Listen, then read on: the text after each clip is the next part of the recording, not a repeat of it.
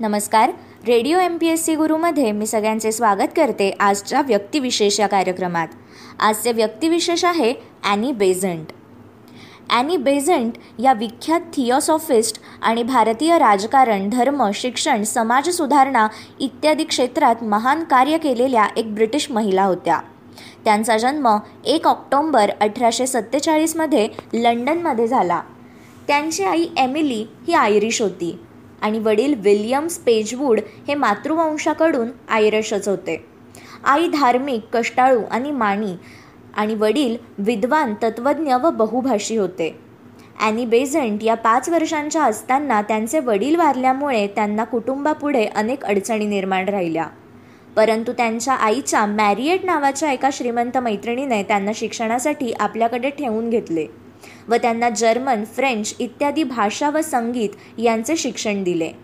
तसेच समाजसेवेचीही आवड त्यांच्या ठिकाणी निर्माण केली. काळात त्या वृत्तीने धार्मिक बनल्या.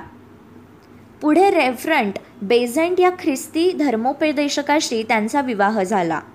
त्यांना दिग्बी हा मुलगा व मेबेल ही मुलगी अशी दोन अपत्ये झाली. परंतु मुलांच्या आजारपणामुळे त्या नास्तिक बनल्याने आणि पतीच्या इच्छेपुढे शरणागती पत्करणे हा त्यांचा स्वभाव नसल्यामुळे त्यांना पतीपासून अलग व्हावे लागले. त्यानंतर त्यांना खूप हालपेष्टा सोसाव्या लागल्या. त्यांच्या आईलाही या घटनेचा धक्का बसला व त्यांचा अठराशे चौऱ्याहत्तरमध्ये मृत्यू झाला.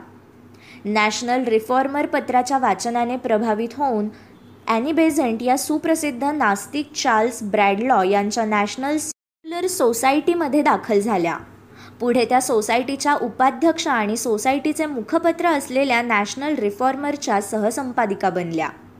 त्या काळात नास्तिकता संतती नियमन स्त्रियांचा मतदानाचा हक्क इत्यादींचा प्रचार केल्यामुळे त्यांना खूप सामाजिक छळ झाला व त्यांच्यावर खटलेही भरले गेले.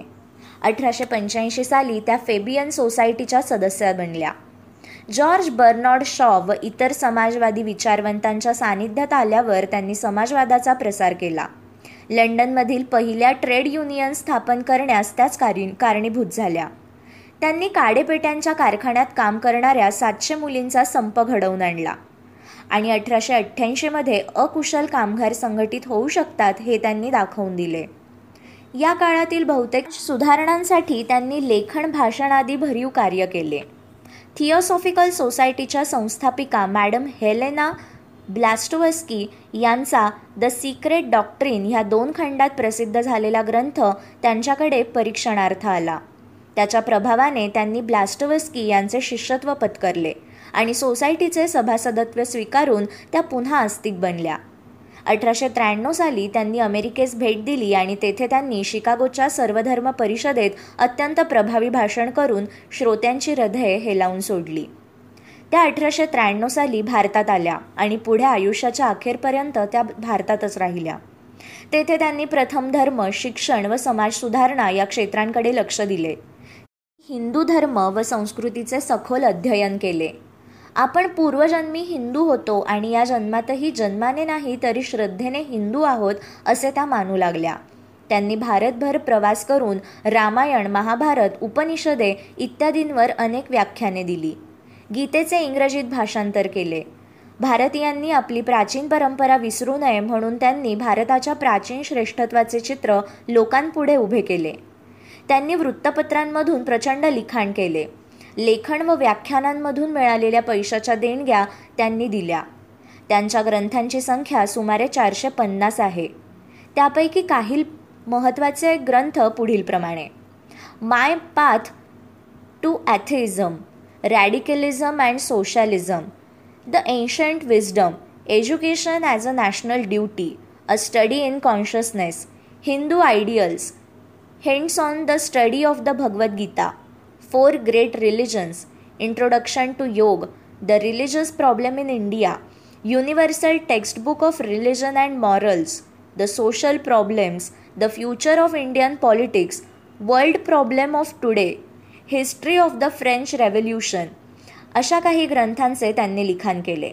एका पाश्चात्य स्त्रीने भारतीय संस्कृतीचे मोठेपण सांगितलेले पाहून भारतीय लोक प्रभावित झाले. ते त्यांना ईश्वराचा गार्गीचा व सरस्वतीचा अवतार मानू लागले. सनातनी हिंदू मात्र त्यांना हिंदूंचा प्रछन्न शत्रू असे म्हणत होते. त्यांनी बनारस येथे सेंट्रल हिंदू कॉलेज काढले व सरकारी अनुदान न घेता ते चालवले. त्याच्याच आधारावर पुढे बनारस हिंदू विश्वविद्यालयाची स्थापना झाली. विश्वविद्यालयाने त्यांना सन्मान्य डी लिट देऊन त्यांचा गौरव केला. त्यांनी इंडियन बॉईज स्काउट्स असोसिएशनची स्थापना केली. मदनपल्ली येथे नॅशनल कॉलेज आणि राष्ट्रीय शिक्षणाला चालना देण्यासाठी एक संस्था तसेच अड्यार येथे नॅशनल युनिव्हर्सिटी स्थापन केली. याखेरीज अनेक शाळा वसतिगृहे इत्यादींची स्थापनाही त्यांनी केली. सहभोजने बालविवाहांना प्रतिबंध स्त्रियांची सुधारणा इत्यादी क्षेत्रातही त्यांनी प्रत्यक्ष अप्रत्यक्ष कार्य केले. त्यांनी विमेन्स इंडियन असोसिएशनची स्थापना केली. कर्नल ऑलकटच्या मृत्यूनंतर थिओसॉफिकल सोसायटीच्या अध्यक्षा म्हणून त्यांनी प्रचंड बहुमताने निवडून आल्या. मृत्यूपर्यंत त्याच थिओसॉफिकल सोसायटीच्या अध्यक्षा राहिल्या. जिद्दू कृष्णमूर्ती म्हणजेच कृष्णमूर्ती या लहान मुलीला मसिहा मानून त्यांनी त्यांचे शिक्षण केले. त्याच्यासाठी पूर्वतारक संघ स्थापन करून हेरल्ड ऑफ द स्टार हे मुखपत्र सुरू केले. भारताच्या राजकीय नेतृत्वात एकोणीसशे चौदाच्या सुमारास एक प्रकारची शिथिलता आली होती. यावेळी राजकीय उन्नतीशिवाय भारताची खरी उन्नती नाही हे त्यांनी ओळखले आणि त्या राजकारणात उतरल्या. अल्पावधीतच त्या अत्यंत लोकप्रिय झाल्या. त्यांनी मद्रास येथे कॉमनवेल आणि न्यू इंडिया ही दोन वृत्तपत्रे सुरू केली. त्यांनी होमरूल लीगची स्थापना केली. याबाबतीत त्यांना लोकमान्य टिळकांचे सहकार्य लाभले. महायुद्ध सुरू होताच ब्रिटिशांची अडचण तीच भारतीयांची संधी असे त्यांनी घोषित केले. पंधरा जून एकोणीसशे सतरा रोजी मद्रास सरकारने त्यांना उटकमंड येथे तीन महिने स्थानबद्ध केले. एकोणीसशे सतरा सालीच भारतीय काँग्रेसच्या कलकत्त्याच्या अधिवेशनाचे अध्यक्षपद त्यांना देण्यात आले. त्यांनी जहाल व मवाळ या प्र पक्षांना एकत्र आणण्याचा प्रयत्न केला. परंतु पुढे काँग्रेसचे नेतृत्व महात्मा गांधीजींकडे गेले. त्यांची असहकारिता व सामुदायिक सत्याग्रह ही आंदोलने आणि बेझंट यांना मान्य नसल्यामुळे त्यांचे गांधीजींशी पटू शकले नाही. त्यामुळे एकोणीसशे एकोणीस नंतर त्यांनी जवळजवळ काँग्रेस सोडल्यासारखेच केले आणि त्या राजकारणात अत्यंत अप्रिय झाल्या. त्यांनी भारतासाठी स्वातंत्र्य हवे असले तरी भारताने कॉमनवेल्थमध्ये राहावे असे त्यांना वाटत होते. अलौकिक कर्तृत्व प्रकांड पांडित्य प्रचंड कार्यक्षमता विलक्षण स्मरकशक्ती दीर्घोद्योग वक्तशीरपणा जन्माने ब्रिटिश असूनही भारतीयांविषयीची आत्मीयता समाजाच्या उत्थानाची तळमळ इत्यादी गुणांमुळे त्यांचे व्यक्तिमत्व अष्टपैलू बनले होते. त्यामुळेच ॲनी बेझंट ज्या ज्या क्षेत्रात गेल्या त्या त्या क्षेत्रात अल्पावधीतच त्यांना नेतृत्व प्राप्त झाले. थिओसॉफिकल सोसायटीचे केंद्र असलेल्या अड्ड्यार या उपनगरात त्यांचे निधन झाले. त्यांच्या पार्थिव देहाचे दफन करण्यात येऊन त्यांच्या अस्थींचा काही अंश बनारस येथे गंगेत विसर्जित करण्यात आला होता. हे होते आजचे व्यक्तिविशेष ॲनी बेझंट. अशाच माहितीपूर्ण व्यक्तिविशेषांसाठी stay tuned to radio M P S C Guru. या कार्यक्रमाच्या फीडबॅकसाठी तुम्ही आम्हाला व्हॉट्सॲपवर मेसेज करू शकता. त्यासाठी आमचा व्हॉट्सॲप नंबर आहे eight six nine eight eight six nine eight eight zero. अर्थात शहाऐंशी अठ्ठ्याण्णव शहाऐंशी अठ्ठ्याण्णव ऐंशी. मग ऐकत रहा radio M P S C Guru spreading the knowledge powered by spectrum academy नमस्कार विद्यार्थी मित्रांनो. Radio M P S C गुरुमध्ये मी आर जे प्रिया. तुम्हा सर्वांचं मनापासून स्वागत करते. विद्यार्थी मित्रांनो साहित्य क्षेत्रातलं आणि हिंदी साहित्यातलं विशेष म्हणजे नावाजलेलं गाजलेलं नाव म्हणजेच कुंवर नारायण. विद्यार्थी मित्रांनो व्यक्तिविशेष या सत्रात आपण अशाच काही महत्त्वाच्या व्यक्तींची जीवनगाथा ऐकत असतो. तेव्हा आज आपण आजच्या या सत्रात कुंवर नारायण यांच्याविषयी सविस्तर माहिती जाणून घेऊया. मित्रांनो भारतीय साहित्यातील हिंदीतील एक अग्रणी कवी म्हणून कुंवर नारायण यांचं नाव घेतलं जातं. दोन हजार पाचच्या साहित्यातील सर्वोच्च ज्ञानपीठ पुरस्काराचे ते मानकरी आहेत. त्यांचा जन्म उत्तर प्रदेशातील फैजाबाद या ठिकाणी एकोणीस सप्टेंबर एकोणीसशे सत्तावीस रोजी झाला. या काळातच त्यांच्या आईचं अकाली निधन झालं. फैजाबाद आणि अयोध्या या ठिकाणी त्यांचं शालेय शिक्षण झालं. या काळातच त्यांच्या आईचं अकाली निधन झाल्याने मोठ्या भावासह लखनौला त्यांच्या काकांकडे ते आले आणि चुलत भावंडांसह एकत्र कुटुंबात राहू लागले. महात्मा गांधींच्या विचारांनी प्रेरित अनेक राजकीय नेते त्यांच्या काकांच्या घरी येत असत. बौद्ध समाजवादी नेता विद्वान आचार्य नरेंद्र देव आणि आचार्य कृपलानी यांचा त्यांच्यावर विलक्षण प्रभाव पडला. आचार्य नरेंद्र देवांबरोबर ते मुंबईमध्ये वर्षभर राहिले. नंतर आचार्य कृपलान निम्रोबरोबर दिल्लीला त्यांच्या विजिल या पत्रिकेच्या कामासाठी मदत करू लागले. या सुमारास त्यांनी एकोणीसशे एक्कावन्न साली लखनौ विद्यापीठातून इंग्रजी विषयात एम एची पदवी प्राप्त केली. इंटरपर्यंत विषयात इंटरपर्यंत विज्ञान विषयात त्यांनी शिक्षण घेतले होते. पण साहित्यिक प्रभावामुळे ते इंग्रजी विषयाकडे वळले. सखोल जीवनानुभव विपुल अध्ययन आणि गंभीर चिंतन यामुळे त्यांचं साहित्य लक्षणीय झालं आहे. एकोणीसशे छप्पन्नमध्ये त्यांचा चक्रव्यूह हा पहिला काव्यसंग्रह प्रसिद्ध झाला. हिंदी साहित्यातील ही एक प्रमुख साहित्यकृती मानली जाते. त्यानंतर एकोणीसशे एकोणसाठमध्ये तिसरा सप्तक एकोणीसशे एकसष्टमध्ये परिवेश हमतुम एकोणीसशे एकोणऐंशीमध्ये अपने सामने एकोणीसशे त्र्याण्णवमध्ये कोई दुसरा नाही एकोणीसशे त्र्याण्णवमध्येच कविता के बहाणे आणि दोन हजार दोन साली इन दिनो. याचबरोबर हाशी एका गवाह हे काव्यसंग्रह त्यांचे प्रकाशित झाले. एकोणीसशे पासष्टमध्ये आत्मजयी आणि दोन हजार आठमध्ये वाजश्रवाके बहाणे या त्यांच्या विशेष उल्लेखनीय दीर्घकाव्य रचना आहेत. आकारो के आसपास हा कथासंग्रह आणि आज और आज से पहले मेरे साक्षात्कार साहित्य के कुछ अंतविषयक संदर्भ हे समीक्षा ग्रंथही प्रसिद्ध झाले. युगचेतना नया प्रतीक छायानट या पत्रिकांचे ते सहसंपादक म्हणून कार्यरत होते. या व्यतिरिक्त त्यांनी अनुवादही केले आहेत. चित्रपट संगीत कला व इतिहास या विषयांवरही लेखन केले आहे. अज्ञेयजींनी एकोणीसशे एकोणसाठमधील तिसरा सप्तक या नियतकालिकामध्ये कुंवरजींच्या कवितांचा समावेश केल्याने त्यांना प्रसिद्धी मिळाली. अपने सामने या संग्रहातील अधिकतर कविता सामाजिक राजकीय विडंबनात्मक आहेत. एकोणीसशे पासष्टमध्ये आत्मजयी हे दीर्घकाव्य प्रसिद्ध झाले आणि त्यांची कवी म्हणून ओळख प्रस्थापित झाली. कठोपनिषद आत्मजयी या कविता संग्रहांचा आधार ग्रंथ आहे. मृत्यूसंबंधी शाश्वत प्रश्न कठोपनिषदाच्या माध्यमातून आत्मजयी या दीर्घकाव्यातून त्यांनी वाचकांसमोर ठेवले आहेत. नचिकेता याच्या कथेची त्यांनी पुनर्रचना केली आहे. कवीने येथे नचिकेता आणि यम यांच्यामधील संघर्षाला जीवन आणि मृत्यूमधील संघर्षात परिवर्तित केले आहे. मृत्यूसारख्या विषयावर भाष्य करीत आजच्या सैरभैर मानसिकतेला दिलासा देत त्यांनी दोन पिढ्यातील समन्वय समजूतदारपणे कसा होऊ शकतो हे सूचित केले आहे. एका अमूर्त विषयाला सूक्ष्म संवेदनशील शब्दात नव्या उत्साहात त्यांनी काव्यबद्ध केले आहे. पौराणिक कथा आणि समकालीनता या नाण्याच्या दोन बाजू मानून कुंवर नारायण यांनी त्यांच्या कवितांमध्ये वेद पुराण आणि इतर शास्त्रांची मांडणी केली आहे.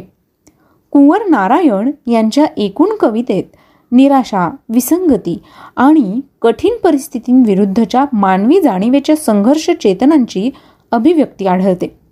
भौतिकवादी व्यवस्थेने प्रभावित झालेल्या माणसाची उदात्त मूल्ये आणि मानवी मूल्ये अदृश्य होत आहेत. कुंवर नारायण यांनी पौराणिक कथांचे आश्रय घेऊन त्यांच्या कवितेला आधुनिक संदर्भात अभिव्यक्त केले आहे.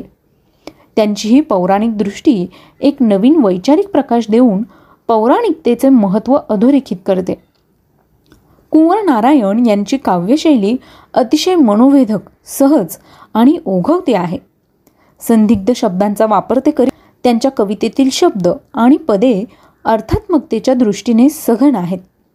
युरोप रशिया चीन आणि स्वीडन इत्यादी अनेक देशातील साहित्यविषयक सेमिनारमध्ये ते सहभागी झाले आहेत. त्यांच्या कवितांचे अनेक भारतीय भाषात तसेच इंग्रजीमध्ये अनुवाद झाले आहेत. त्यांना आत्मजयीसाठी एकोणीसशे एकाहत्तर साली हिंदुस्थानी पुरस्कार दिला गेला. तर एकोणीसशे त्र्याहत्तरमध्ये आकारोके आसपास या कथासंग्रहासाठी प्रेमचंद पुरस्कार मिळाला आहे. याचबरोबर अपने सामने या काव्यसंग्रहासाठी सुद्धा त्यांना एकोणीसशे ब्याऐंशीमध्ये कुमारन आसन पुरस्कार दिला गेला. एकोणीसशे ब्याऐंशीमध्ये तुलसी पुरस्कार तर एकोणीसशे पंच्याण्णवमध्ये सन्मान पुरस्कार देण्यात आला. याचबरोबर कोई दुसरा नाही काव्यसंग्रहासाठी साहित्य अकादमीचा पुरस्कार एकोणीसशे पंच्याण्णव साली देण्यात आला होता. दोन हजार एक साली कबीर सन्मानाने सुद्धा त्यांना सन्मानित करण्यात आलं होतं. अलाहाबादच्या राजश्री पुरुषोत्तम टंडन मुक्त विश्वविद्यालयातर्फे दोन हजार चार साली डिलीट ही पदवी. तर पोलंड वारसा विद्यापीठाचे सन्मान पदक दोन हजार पाच साली दोन हजार सहा साली इटलीचा प्रेमियो फेरोनिया आंतरराष्ट्रीय पुरस्कार आणि दोन हजार अकरा साली पुणे पंडित पुरस्कार आणि भारतातील पद्मभूषण इत्यादी अनेक पुरस्कारांनी त्यांना सन्मानित करण्यात आलं होतं. विद्यार्थी मित्रांनो कवी कुंवर नारायण यांचं अलीकडेच म्हणजेच पंधरा नोव्हेंबर दोन हजार सतरा साली वृद्धापकाळाने निधन झालं. तेव्हा मित्रांनो ही माहिती तुम्हाला कशी वाटली याविषयी आम्हाला नक्की फीडबॅक द्या. पुन्हा भेटूया व्यक्तिविशेष या सत्रात एका नवीन व्यक्तीची माहिती घेऊन. आणि हो तुम्ही आमचं व्यक्तिविशेष हे सत्र गुगल पॉडकास्ट रेडिओ पब्लिक अँकर एफ एम आणि स्पॉटीफाय म्युझिक ॲपवर सुद्धा ऐकू शकता. आणि हो याचबरोबर तुम्ही स्पेक्ट्रम अकॅडमी आणि radio M P S C Guru हे फेसबुक आणि इंस्टाग्रामचे पेजेससुद्धा लाईक फॉलो आणि शेअर करू शकता. चला तर मग विद्यार्थी मित्रांनो आता वेळ आली आहे रजा घेण्याची. मी आर जे प्रिया तुम्हा सगळ्यांची रजा घेते. पुन्हा भेटूया. उद्याच्या व्यक्तिविशेष या सत्रात.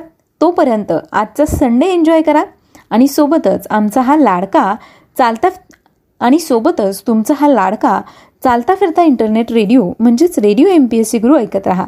State युन to radio M P S C Guru spreading the knowledge powered by spectrum academy नमस्कार विद्यार्थी मित्रांनो. Radio M P S C गुरुमध्ये मी आर जे प्रिया. तुम्हा सर्वांचं मनापासून स्वागत करते.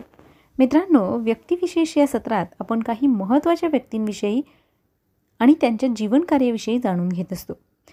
मित्रांनो आज सगळ्याच क्षेत्रात महिला देखील कुठे कमी नाही. पुरुषांच्या खांद्याला खांदा लावून त्यासुद्धा आज उभ्या आहेत.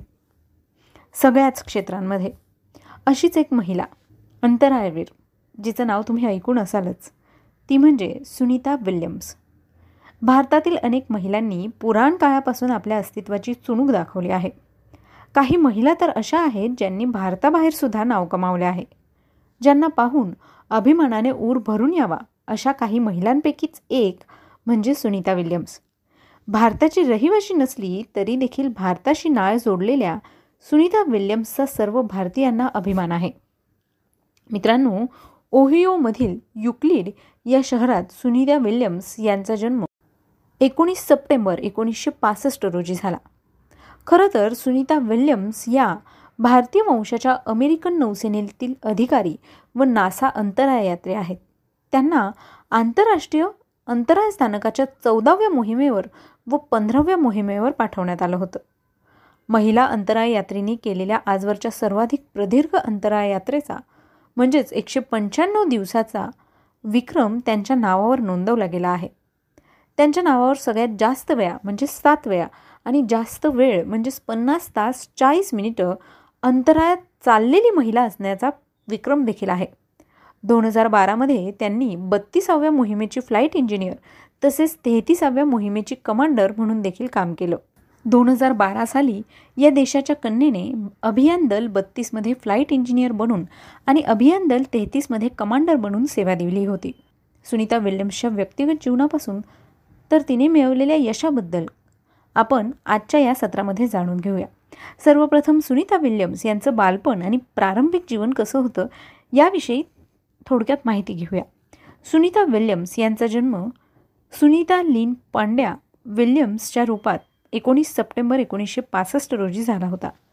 अमेरिकेतील ओहियो राज्यात युक्लिड नगर येथे त्यांचा जन्म झाला. नीदरम मॅसेच्युसेट्स येथे सुनीता लहानाच्या मोठ्या झाल्या आणि शालेय शिक्षण त्यांनी या ठिकाणहूनच प्राप्त केले. सुनीता विल्यम्स यांनी एकोणीसशे त्र्याऐंशी साली मॅसेच्युसेट्स येथून हायस्कूलचं शिक्षण पूर्ण केलं. पुढे एकोणीसशे सत्त्याऐंशीला संयुक्त राष्ट्राच्या नौसैनिक अकादमीतून फिजिकल सायन्स या विषयात बी एस परीक्षा उत्तीर्ण केले. यानंतर सुनीताने एकोणीसशे पंच्याण्णवला फ्लोरिडा इन्स्टिट्यूट ऑफ टेक्नॉलॉजी इथून इंजिनिअरिंग मॅनेजमेंटमधून मास्टर ऑफ सायन्स म्हणजेच एम एस ही पदवी प्राप्त केली. सुनीताचे वडील दीपक एन पांड्या हे डॉक्टर असून एक प्रसिद्ध शास्त्रज्ञ देखील आहेत. ते मूळचे भारतातल्या गुजरात या राज्यातील आहे. सुनीताच्या आईचं नाव बॉनी जॉलोकर पांड्या असून त्या स्लोवेनिया येथील आहेत. सुनीताला एक मोठा भाऊ आणि एक मोठी बहीण देखील आहे. त्यांची नावं थॉमस पांड्या आणि डायना एन पांड्या आहेत. सुनीताचे वय ज्यावेळी एक वर्षापेक्षा देखील कमी होते त्यावेळीच त्यांचे वडील अहमदाबाद येथून अमेरिकेला स्थायिक झाले. हे बहीण भावंड आपल्या आजी आजोबा बरेचसे काका काकू चुलत भावंडांपासून दूर जाण्यास इच्छुक नव्हते तरी देखील वडिलांच्या नोकरीमुळे त्यांना अमेरिकेला स्थलांतरित व्हावे लागले. अंतरायाची सफर करणारी भारतीय वंशाची दुसरी महिला सुनीता विल्यम्सने आपल्या आईवडिलांकडून प्रेरणा घेतली होती. सुनीताचे वडील हे फार साध्या आणि सरळ स्वभावाचे आहेत. सामान्य जीवन जगण्यावर त्यांचा विश्वास आहे. वडिलांचे हे विचार सुनीताला फार प्रभावित करतात. एकोणीसशे सत्त्याऐंशी साली युनायटेड स्टेट्स नेव्हल अकादमीकडून भौतिक विज्ञान ह्या विषयात बॅचलर ऑफ सायन्सची पदवी मिळाल्यानंतर आणि एकोणीसशे पंच्याण्णवमध्ये फ्लोरिडा इन्स्टिट्यूट ऑफ टेक्नॉलॉजी येथून अभियांत्रिकी प्रबंधन या विषयात मास्टर ऑफ सायन्सची पदवी सुनीता यांनी मिळवली. यामध्ये निडहॅम हायस्कूलमध्ये त्यांनी एकोणीसशे त्र्याऐंशीपर्यंत शिक्षण घेतले. तर एकोणीसशे सत्त्याऐंशीमध्ये त्यांनी बी एस पदार्थविज्ञान यू एस नेव्हल अकॅडमी इथपर्यंत शिक्षण घेतले. यानंतर एकोणीसशे पंच्याण्णवमध्ये एम एस अभियांत्रिकी व्यवस्थापन फ्लोरिडा इन्स्टिट्यूट ऑफ टेक्नॉलॉजीमधून शिक्षण घेतले. सुनीता विल्यम्स जेव्हा एकोणीसशे पंच्याण्णवला फ्लोरिडा इन्स्टिट्यूट ऑफ टेक्नॉलॉजीमधून एम एस इंजिनिअरिंग मॅनेजमेंटचे शिक्षण घेत होत्या तेव्हा त्यांची भेट मायकल जे विल्यम्स यांच्याशी झाली. यानंतर त्यांचा मायकल जे विल्यम्स यांच्याशी विवाह झाला. मायकल जे विल्यम्स एक नौसेना चालक हेलिकॉप्टर पायलट परीक्षण पायलट नौसैनिक आणि जलतरणपटू देखील आहेत. मूळ भारतीय वंशाची अमेरिका नौसेना कॅप्टन सुनीता विल्यम्स या इतर मुलींपेक्षा वेगळ्या होत्या. लहानपणापासूनच काहीतरी वेगळं करण्याचं स्वप्न त्यांचं होतं. जमीन आकाश आणि समुद्र या तीनही ठिकाणी त्यांना जायचं होतं. बहुधा म्हणूनच एकोणीसशे सत्त्याऐंशीला अमेरिकी नेव्हल अकॅडमीच्या माध्यमातून त्या नौसेनेशी जोडल्या गेल्या आणि त्यानंतर त्या हेलिकॉप्टर पायलट झाल्या. सहा महिन्यांच्या नेव्हल तटवर्ती कमांडमधील अस्थायी नियुक्तीनंतर सुनीतांना बेसिक डायव्हिंग ऑफिसर या पदावर निवडण्यात आलं. पुढे त्यांना नेव्हल एअर ट्रेनिंग कमांडर म्हणून ठेवलं गेलं. जुलै एकोणीसशे एकोणनव्वदमध्ये त्यांना नेव्हल एव्हिएटरचे पद देण्यात आलं. त्यानंतर सुनीता यांची नियुक्ती हेलिकॉप्टर कॉम्बॅट सपोर्ट स्वाड्रन म्हणून करण्यात आली होती. त्यांनी आपल्या प्रारंभिक ट्रेनिंगची सुरुवात helicopter combat support squadron three म्हणजेच एच सी थ्रीमध्ये एच फॉर्टी सिक्स सागर नाईटमधून केली होती. त्यानंतर सुनीता विल्यम्स यांच्यावर Norfolk व्हर्जिनियात helicopter combat support squadron eight म्हणजेच एस सी एटची जबाबदारी सोपवल्या गेली आणि या दरम्यान सुनीता विल्यम्स यांना अनेक ठिकाणच्या जबाबदारी देण्यात आल्या. भूमध्य सागर रेड सी आणि पर्शियन गल्फमध्ये त्यांनी ऑपरेशन डेझर्ट शिल्ड आणि ऑपरेशन प्रोव्हाइड कम्फर्ट या दरम्यान कार्य केलं. सप्टेंबर एकोणीसशे ब्याण्णवला त्यांना एच फोर्टी सिक्स तुकडीचा ऑफिसर इन्चार्ज बनवून मियामीला पाठवण्यात आलं. या तुकडीला हॅरिकेन अँड्रूशी संबंधित कामाकरता पाठवण्यात आलं होतं. एकोणीसशे त्र्याण्णव साली जानेवारी महिन्यात सुनीता यांनी U S naval test pilot शाळेत आपल्या अभ्यासक्रमाला सुरुवात केली आणि डिसेंबरमध्ये त्यांनी हा कोर्स पूर्ण केला. डिसेंबर एकोणीसशे पंच्याण्णवमध्ये U S naval test pilot शाळेत रोटरी विंग डिपार्टमेंटचे प्रशिक्षक आणि शाळेची सुरक्षा अधिकारी म्हणून त्यांना पाठवण्यात आलं. येथे त्यांनी U H sixty O H six आणि ओ एच फिफ्टी एट यांसारख्या हेलिकॉप्टरमधून उड्डाण केले. पुढे त्यांना यू एस पदावर वायुमान संचालक आणि असिस्टंट एअरबॉस पदावर पाठवण्यात आलं. या दरम्यान सुनीता यांनी तीस वेगवेगळ्या विमानांमधून तीन हजार तासांपर्यंत उड्डाण करून लोकांना आश्चर्यचकित करून टाकलं. आणि यानंतर सुनीता विल्यम्स यांनी गाठलं नासा. एकोणीसशे अठ्ठ्याण्णव साली सुनीता यांची निवड नासाकरिता झाली आणि त्यावेळी त्या यू एस सैपांवरच कार्यरत होत्या. त्यांची astronaut candidate training Johnson space सेंटरमध्ये ऑगस्ट एकोणीसशे अठ्ठ्याण्णवला सुरुवात करण्यात आली. सुनीता विल्यम्स यांनी आपल्या चिकाटी दुर्दम्य आशावाद आणि साहसाने हे ट्रेनिंग यशस्वीरित्या पूर्ण केलं. त्यानंतर त्यांना नऊ डिसेंबर दोन हजार सहामध्ये अंतरिक्ष यान डिस्कवरीमधून आंतरराष्ट्रीय अंतरिक्ष केंद्रात पाठवण्यात आलं. तेथे त्यांना एक्सपिडिशन चौदा या दलात सहभागी व्हायचं होतं.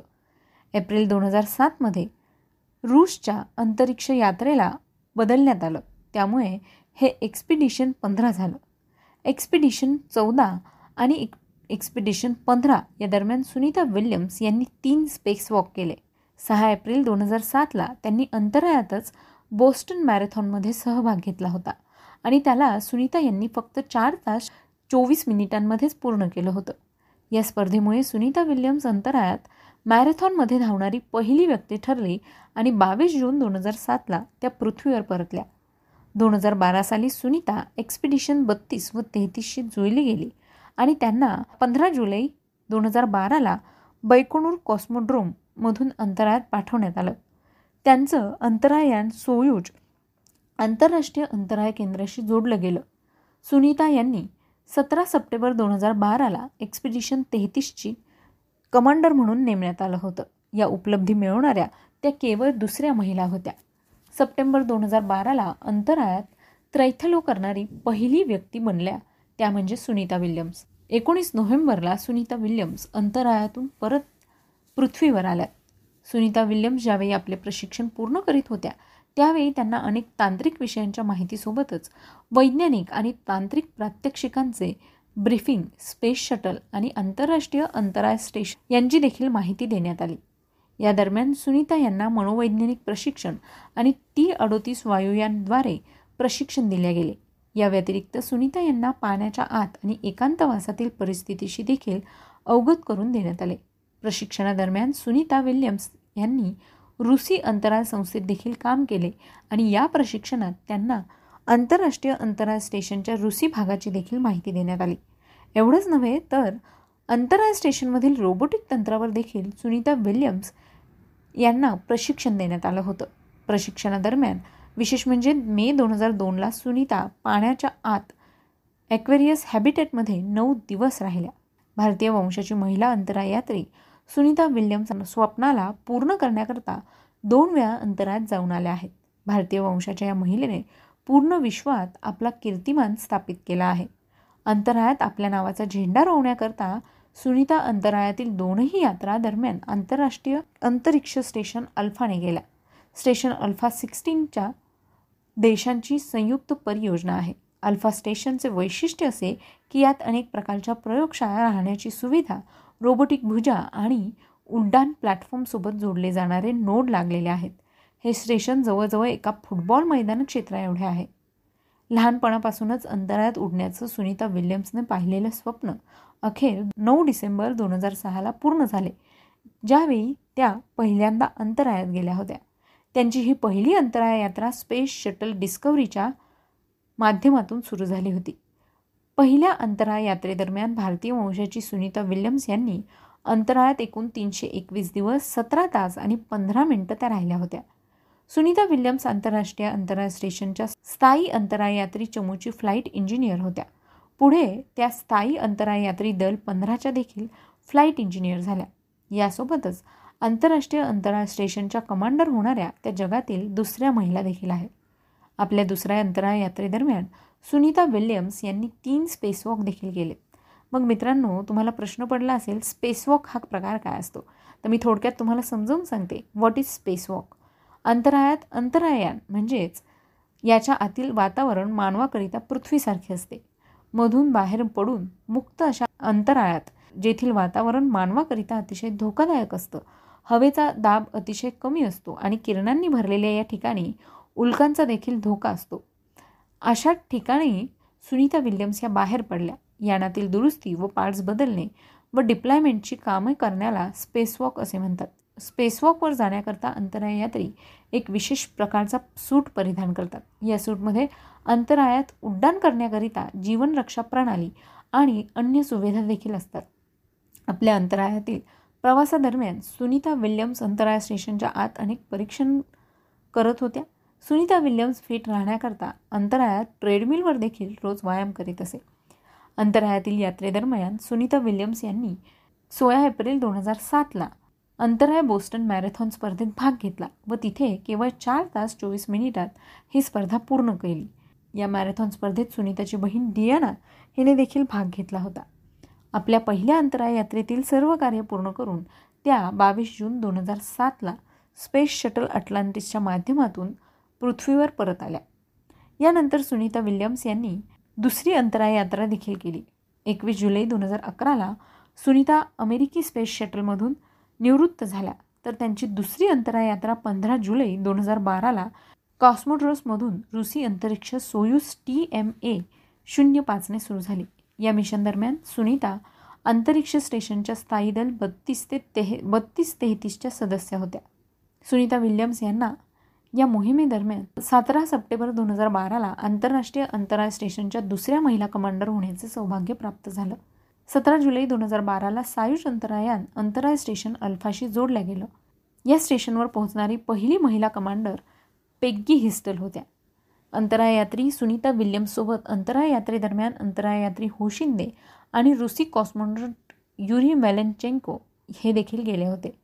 आपल्या दुसऱ्या यात्रेदरम्यान सुनीता यांनी तीन स्पेसवॉक केले होते. सुनीता विल्यम्स यांनी आत्तापर्यंत एकूण सात स्पेसवॉक केले आहेत. दुसऱ्या अंतराळ यात्रेदरम्यान सुनीता यांनी आपले सर्व प्रशिक्षण पूर्ण करून एकोणीस नोव्हेंबर दोन हजार बारा त्या पृथ्वीवर परत पोहोचल्या. सुनीता विल्यम्स या ज्यावेळी अंतराळात गेल्या त्यावेळेला त्यांनी भारताचा तिरंगा अंतराळात फडकवला होता. पंधरा ऑगस्ट दोन हजार बाराला भारताच्या सहासष्टव्या स्वातंत्र्य दिनाच्या वेळी अंतराळात उपस्थित होत्या आणि त्यावेळी त्यांनी अंतराळात भारताचा स्वातंत्र्य दिन साजरा केला आणि आपल्या भारताचा तिरंगा अंतराळात फडकवला. मित्रांनो अशा या भारतीय वंशाच्या सुनीता विल्यम्स यांनी अनेक विश्व रेकॉर्ड्स बनवले आहेत. यामध्ये सात स्पेसवॉक करून त्यांनी एकूण कालावधी पन्नास तास चाळीस मिनिटांचा हा स्पेसवॉक होता. तर आंतरराष्ट्रीय अंतराळ स्टेशनच्या कमांडर बनणाऱ्या त्या जगातील दुसऱ्या महिला आहेत. सुनीता विल्यम्स आपल्या पहिल्या अंतराळ यात्रेदरम्यान एकशे पंच्याण्णव दिवस अंतराळात राहिल्या होत्या. या प्रवासादरम्यान त्यांनी विश्व रेकॉर्ड बनवलं होतं. एका उड्डाणात एवढा मोठा प्रवास करणाऱ्या त्या जगातील पहिल्या महिला ठरल्या. विद्यार्थी मित्रांनो सुनीता विल्यम्स यांची भारत यात्रा ज्यावेळेला झाली त्यावेळेला त्यांना अनेक अवॉर्ड्सनी सन्मानित करण्यात आलं. यामध्ये त्यांना सरदार वल्लभभाई पटेल विश्व प्रतिमा अवॉर्ड्स देण्यात आला होता. सुनीता विल्यम्स यांनी आत्तापर्यंत एकूण तीस वेगवेगळ्या अंतरायानांमधून दोन हजार सातशे सत्तर भराऱ्या घेतल्या आहेत. याचबरोबर सुनीता विल्यम्स यांना त्यांच्या यशाकरता अनेक पुरस्कार आणि सन्मान मिळाले. यामध्ये सुनीता विल्यम्स नौदल चालक हेलिकॉप्टर पायलट व्यावसायिक नौदल कर्मचारी पशुप्रेमी मॅरेथॉन स्पर्धक आणि अंतराळ यात्री व विश्व कीर्तिमान मिळवणारी आहे. त्यामुळे त्यांना navy commendation medal award navy and marine corps achievement award humanitarian medal for merit in space exploration. दोन हजार आठ साली भारत सरकारने पद्म पुरस्कार दिला होता. तर दोन हजार तेरा साली गुजरात विश्वविद्यालयाने डॉक्टरेट या मानक उपाधीने त्यांना गौरवलं होतं. दोन हजार तेरामध्ये त्यांना गोल्डन ऑर्डर फॉर मेरिट्स हा पुरस्कार प्रदान करण्यात आला. विद्यार्थी मित्रांनो एका महिलेची असाधारण इच्छाशक्ती दृढता उत्साह आणि आत्मविश्वासाची ही कहाणी आहे. सुनीता यांनी पोहून समुद्र पार केला आहे. महासागराच्या तयाशी त्या गेल्या आहेत. युद्धादरम्यान आणि मानव कल्याणाकरता त्यांनी उड्डाण केले आहे. अंतराळापर्यंत पोहोचले आहे आणि अंतराळातून पुन्हा पृथ्वीवर सुद्धा त्या परत आल्या आहेत. चला तर मग मित्रांनो आता वेळ आली आहे रजा घेण्याची. मी आरजे प्रिया तुम्हा सगळ्यांची रजा घेते. पुन्हा भेटूया उद्याच्या व्यक्तिविशेष या सत्रात एका नवीन व्यक्तीची माहिती घेऊन. तोपर्यंत काळजी घ्या सुरक्षित राहा आणि अर्थातच ऐकत राहा तुमचा लाडका रेडिओ म्हणजेच radio M P S C Guru stay tune to radio M P S C Guru spreading the knowledge powered by Spectrum Academy